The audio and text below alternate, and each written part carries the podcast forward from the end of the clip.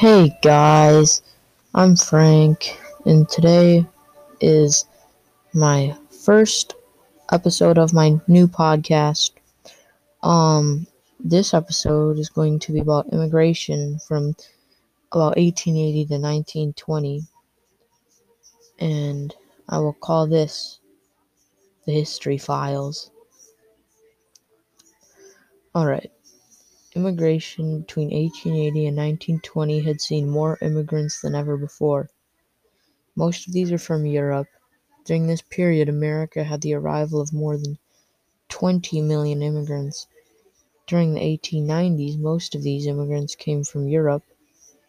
People came for, for many reasons, such as better economic opportunities, more freedom, or to free religious persecution. Jews were among one of the largest religious groups as more than two million entered the United States between 1880 and 1920. The year with the most immigrant arrivals was in 1907 when 1.3 immigrants entered the country. But seven years later, the Great War, also known as World War 1, broke out. The high numbers of immigrants dropped a few years later in 1917 the U.S. Congress enacted a requiring of immigrants over the age of 16 to take and pass a literacy test. Then, three years later, in 1920, immigration quotas were established by the U.S. government. Four years after that, the Immigration Act of 1924 made a new quota system that prohibited the entry of 2% of the number of immigrants from each nationality in the U.S. This system favored most European immigrants over immigrants from Asian countries. Immigration arrival is the next thing we'll talk about.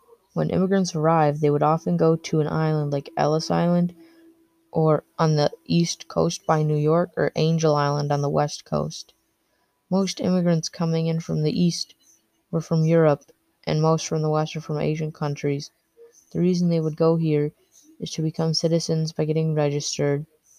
They might be checked for diseases, but these islands were also a place for people to mainly just be documented and inspected. Immigration affected the country in many different ways. One of these is how it affected industrialization of our country. As the immigrants came, an already capitalism thirsty industrializing America was in the process, but they helped speed this process up, as you could imagine. With the influx of new people, they needed jobs, so company would hire them, making them larger, and their service would become more accessible. And these immigrants also bring their skills with them, so some new industries were made as well. That is the end of my first episode, guys. Uh, next episode will be about urbanization in the same time period.